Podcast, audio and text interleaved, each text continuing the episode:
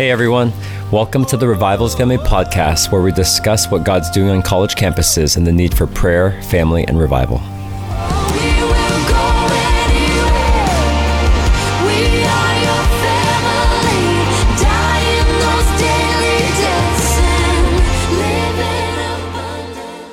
Hey everyone, welcome back to the Revivalist Family Podcast. We have an exciting guest with us today, our dear beloved brother and friend Alan Hood. Alan is one of my favorite Bible teachers, communicators, but I love who Alan is. I love who he is as a father, as a husband. I've learned so much about leadership from Alan, from pastoring. Um, I am a big Alan Hood fan, and so so glad to get to have Alan on the show today. Want to just give you a quick preface that we did this episode over Zoom. So the audio quality will not be the same, unfortunately, but I tell you, it's going to be worth it. So please bear with us in the sound as we do a virtual podcast episode with Alan Hood. Ty, it's an honor to be with you, friend. It's a joy. I miss you and your beloved family. Same here. Same here. But I'm glad in the lockdown you're enjoying your home, your yes. kids, wife, Angela, and, and and just know we the hoods love love you dearly. Thank you. Thank you. Thank you. We miss having you here in Kansas City, but we celebrate new seasons for you guys and what the Lord has in store. Amen. Well, today, um, you know, I would love to dive into, you know, just the season that we're in and just this moment that we're all finding ourselves in where we've been locked down for two months going and all of America and around the globe, life has been disrupted. Our ability to be able to eat out, to watch sports, go to stores, go shopping, you know, so many things that have been normal to human life you know American life. I mean, we we now find ourselves in this time where we don't know how to do life, and I think in a in a painful way, there's so many that have gotten sick many that have died lost loved ones you know many are feeling just the, the, fear of of catching this virus the uncertainty of finances and and just not knowing you know what the future holds. And and just even you know for believers not knowing how to really walk out their Christian faith in this moment, how to do church, how to do community, and really even how to posture our hearts amidst this time of crisis. And and recently, um, you released an article that that you wrote that I thought was so both challenging and troubling in a great way. Just the, the reality of how we respond in times of pain, crisis and disaster. And, and I'd love for you to just share your heart and what you've been processing amidst this COVID 19 pandemic. No, I, thanks, Ty. You know, I, I think when, when it first happened, I was coming back from Phoenix and I was actually sick. I thought I actually had COVID 19. I'm still not sure whether I did or not. But I began the lockdown a few weeks before a, a lot of states had required it. And, and I found myself as a minister of the gospel going, okay, how do I respond? How, what words do I look to? And a lot of times we can use the Bible to justify or to comfort us falsely or justify our political or religious uh, opinions. And so uh, we can use the Bible in lots of ways to influence us. And so that's why, you know, you got to be careful about that because Jeremiah said when they were in Jeremiah's day, the word of the Lord was very different than Isaiah's day. In Isaiah's day, it was get in Jerusalem, God will protect you. In Jeremiah's day, it was go to Babylon or you're going to die in Jerusalem. you know, so if you quote Isaiah in Jeremiah's day, you're in trouble. And if you quote Isaiah, you know, Jeremiah in Isaiah's day, you're in trouble. And so we, how where do we go in the word without bias? And so as a minister of gospel I, I, usually go to the words in red first. I wanted to know how jesus responded to pandemics. What, what does he do? And and we see him approaching the issue of sickness and death in in various ways. Of course we see him healing the sick. We see him weeping over lazarus. We see him weeping over jerusalem we see him healing, driving out demons and affliction. And um, yet in Luke 13, he gives a response that at first is a little unsettling. You know, he's brought into this discussion of, of current events. It's almost as if they're talking about these current events and they draw Jesus into it. And they're talking about the first one is a tragedy, a crisis that's done through military oppression. You know, Pilate spills the blood of these priests on the altar. So, in the holy place, this place of peace, of prayer, of worship becomes the place of bloodshed. And they're talking about it and they're discussing what humans do when tragedy comes. Mm-hmm. You know, humans look for an easy answer who to blame, what's the solution. And so uh, Jesus answered in a very uh, disturbing way. In fact, the whole first part of the lockdown for me was trying to get over how disturbing Jesus's answer was. In fact, I didn't hear anyone in the first days of the pandemic quote Luke 13. In fact, I've only heard one man ever quote Luke 13. John Piper had the whatever the audacity. Yeah, the audacity at September 11th to say, "Hey, wow, those in the tower were any worse sinners than you. You repent." or wow. you'll likewise perish. So Jesus in this section gets drawn into this, you, you know, public discourse about tragedy. The first one's a, a man made tragedy, the second one's a natural disaster. A tower falls and kills those in Judea. And so Jesus, he, it's almost as if everybody's giving their opinion about why this happened. And Jesus just cuts through the opinions of the day and just levels them with a personal confrontation and asks this really I mean, this is not the answer of a seasoned leader.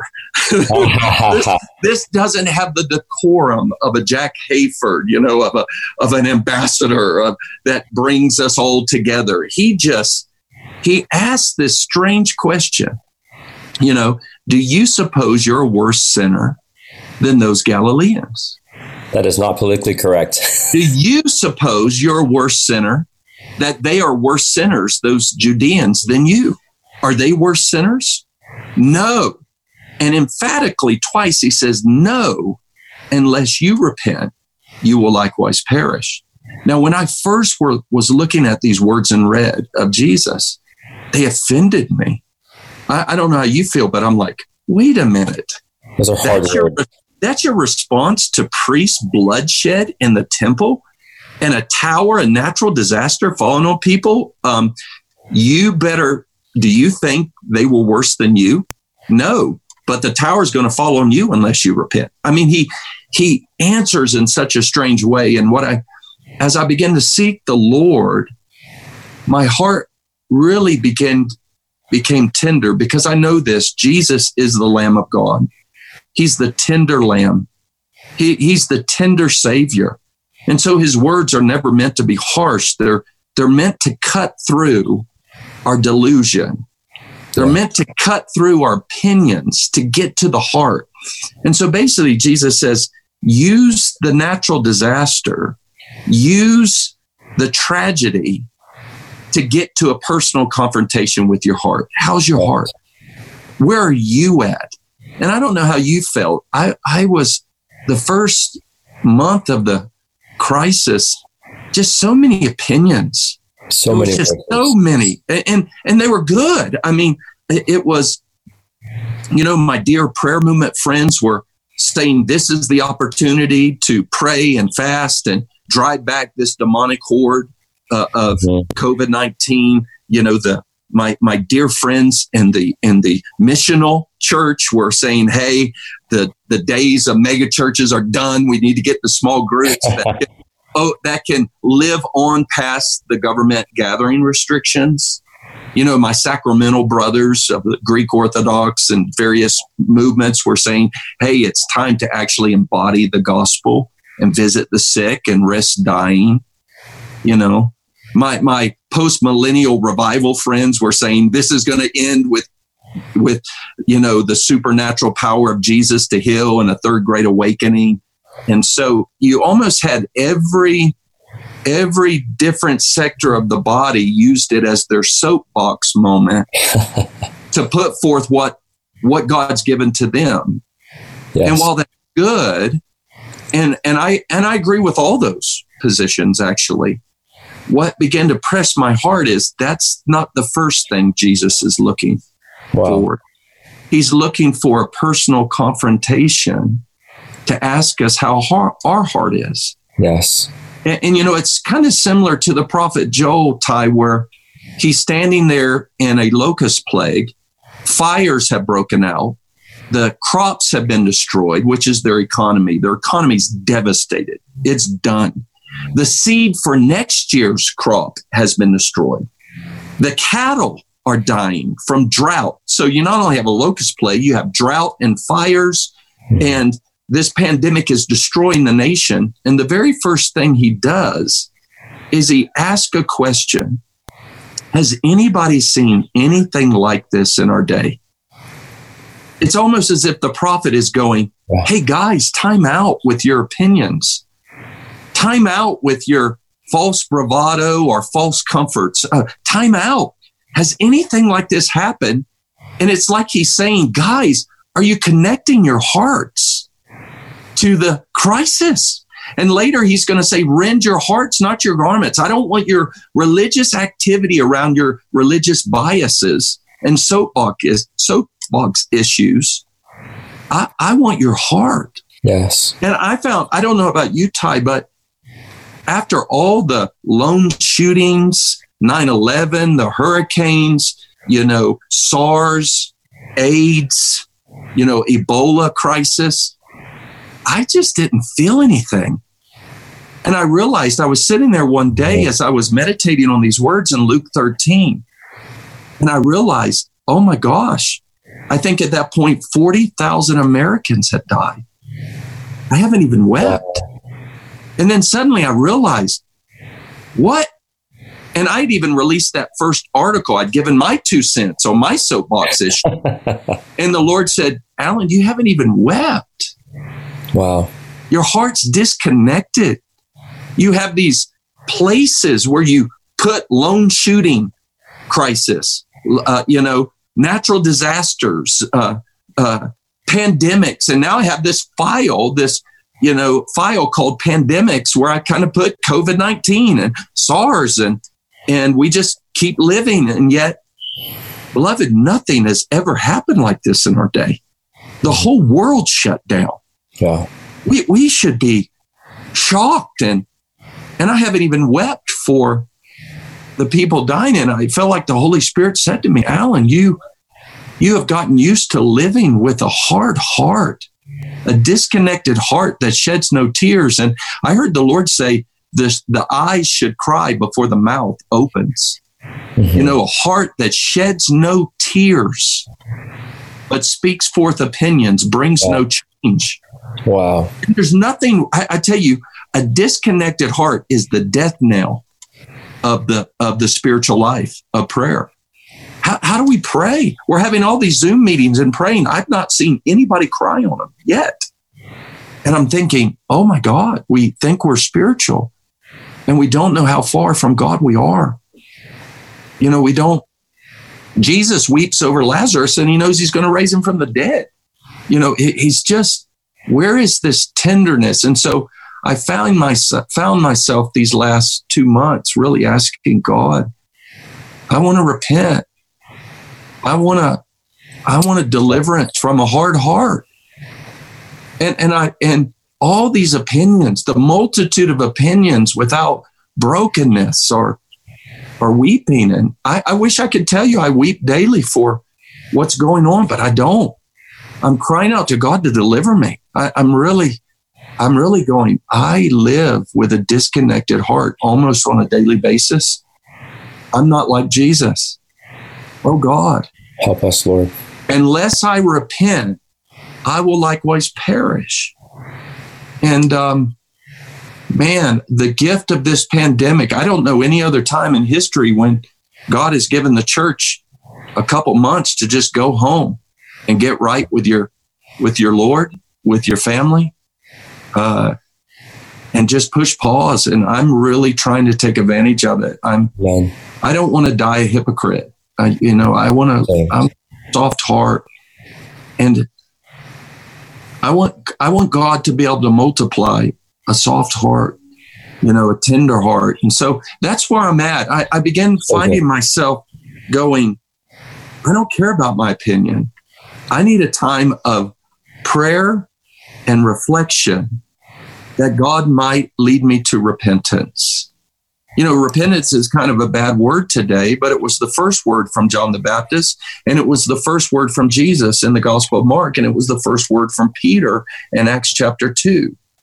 And um, and and even when God was the Lord was Jesus was preparing the tender lamb of God who died for our sins and rose from the dead, was preparing the seven churches in Asia Minor for time of global crisis, or at least in Asia Minor, regional crisis.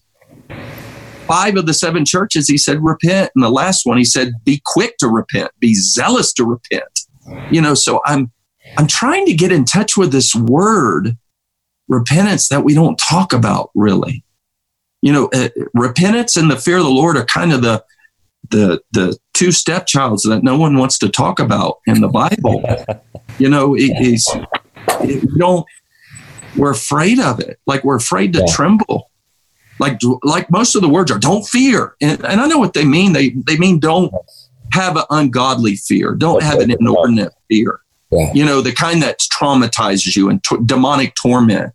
But yet at the same time, Jesus said, Fear the one who could throw the body and the soul into hell. The fear of the Lord is the beginning of the wisdom. It's clean, it endures. He says he gives the secrets, his secrets to those who fear the Lord. You know, it, it says he blesses your, your children. Blessed is the man and woman who fears the Lord. Their descendants shall be mighty in the earth. Amen. It says to, to work out our salvation with fear and trembling. You, you know, Hebrews 12 tells us to embrace the discipline of our loving Father because it's a terrible thing to fall into the hands of the living God, you know, to fear the Lord. You know, it says to share the gospel because of the terror of the Lord. You know, these things. So I'm trying to get in touch with what would be normative for revivalists of the last 2,000 years, but have been, you know, we scare we're, we're more afraid of losing sleep today or being disturbed by anything that steals you know that disturbs us. We by my gosh you can't lose sleep or you you got to rest. And i understand you need to rest in your salvation at the same time. Uh, you got to work out your salvation with fear and trembling. And and romans is very clear. It's the kindness and severity of the lord that we have to that that that leads us to repentance. So I'm trying to get in touch with Jesus's words and they're chafing me. They're disturbing me and I don't know how to do it. I'm like, okay, unless I repent, I'll likewise perish. Lord, help me. You know what's interesting though is he tells a parable, Ty right after that of the tree that didn't, the fig tree that didn't bear fruit. Yes. And he's going to rip it up and plant another tree there, give the, the soil to another. Yeah. And the guy appeals. The gardener goes, please don't let me one more year dig around it, fertilize it. And if it bears fruit, fine. If it doesn't, we'll snatch it out. And the point is, I think what he's saying is, is that tragedies are our rare opportunities to personally reflect yes. and repent. Yes. So that we'll be fruitful. Because I don't even think we realize how unfruitful we are you know, I don't think we realize how far from the gospel we are with related to materialism. You know, the thing that God's re- really, re- I'm repenting over, I'm so sad about it, actually. it's in Colorado Springs, it's filled, it's like the mecca of itinerant ministries. And yet, when COVID 19 hit, I don't think I knew anybody to help, really. Wow. There's everybody's on social media. All the itinerants here on social media giving their opinions, but I, I don't know if we really even knew each other to help Colorado Springs. Wow. I don't if I and I went, no more. I'm not going to live like this. I'm going to live with a family of people that live out the gospel, that care for the sick and the poor And I'm not going to be content with my itinerant ministry where I teach, but I don't do. Wow. You know? And so, you know, they say that those who don't do coach, you know, and I don't want to be that. I don't want to be that. There's no such thing as a coach who doesn't do in the gospel with the gospel. And so I don't know. I, I, I feel disjointed as I'm talking to you, but that's really where my heart's yeah. at. I'm trying to learn the ancient path of repentance and um, get right with God. Yeah. You know, really get right with God. Yeah. What wisdom? And, and I'm getting I'm getting a two month to three month leave to do that. Yes. You know, most of us don't. And so, uh, man, we ought to take advantage of this time. Yes. Connect our hearts to the crisis. Yes. God, give me the gift of tears, or else you and I have been in the prayer movement for decades now. Night and day yes. prayer for 21 years. And yet, I don't know if we've truly wept. Mm-hmm. Yes. Uh, the people that do 24 7, have we truly wept over the crisis? You know, and um, have we trembled and asked for his spirit to touch us? Well, you know, I'm praying. I hope he does mine. I, I, believe he's going to. Yes. Yes. So I'm waiting. I'm just waiting in that place of going, I don't want to get out from underneath the fear of the Lord too soon. Yeah. I so appreciate um, you sharing just the the current state of affairs in your heart and and how you're processing this moment. And uh, I think it's so easy to want to you know have tidy, neat resolutions so that we can you know like move on with simplicity and uh, i think just the the tension of this moment that's not easy to resolve and and and even just in not being able to find our normal. You know, yeah. I, I so appreciate just the the the prayer that you had, Lord, give me the gift of tears. Yeah, and I, I think that that we oftentimes want to be able to uh, move forward, you know, with strength that, that, that, that we don't really want to stay in the place of weakness and brokenness and mourning. And, and I'm with you, Alan. I don't want to move on from this moment without the Lord having done all that He wants to do in me, in us through this. And uh, what an opportunity that we have right now. You know, to dial down amidst the lack of opportunity, the lack of activity, the, the lack of options, yeah. that, that, that we would once again rend our hearts, once again, in humility, come to the Lord expressing our lack of connectedness to the pain, our lack of tears, our lack of being able to, to over this. And, and may this be a moment where we're found just mourning over our spiritual poverty, mourning over our, our inability to enter in to the pain of this moment. And um, I, I, so appreciate just the, the practical wisdom of, of just even how you're wrestling through this. And, and, there are there aren't easy answers, and and there isn't just you know simple doctrine that we can just ascribe to this moment, but but the reality of what the Lord's inviting us into in the midst of this tragedy. Yeah. Would you would you pray for those that are listening and, and just feeling just the wrestle of of what you're sharing and, and, and even just in their inability and, and just even feeling like they don't know how to move forward well. Yeah, I think I will pray for pray for us. I'll pray for me and, and you and us. And but I do think we've we've lost the uh, spiritual discipline of waiting, of waiting on the Lord. And what I mean by that is you know, with the, I'm from the old holiness, Methodist holiness camp where you prayed it through. You go to the altar and you pray it through. And if you got to go to the altar every day for three years, you pray it through. There's this sense of, you know, that in your flesh you can't make it. I can't make myself cry today. You know, I can't make myself connect, but I can wait. I can put myself before the scripture. Amen. I can tell God my heart's hard and I need his help. And I'm looking for the day. I think all the various denominations carry that gift of whether it's for this thing's going to end with revival or this thing's going to help restore families or the correct posture of the church and the life of the church and how we do church life together or how we care for the sick. I think it's really going to go there. And corporate gatherings of prayer.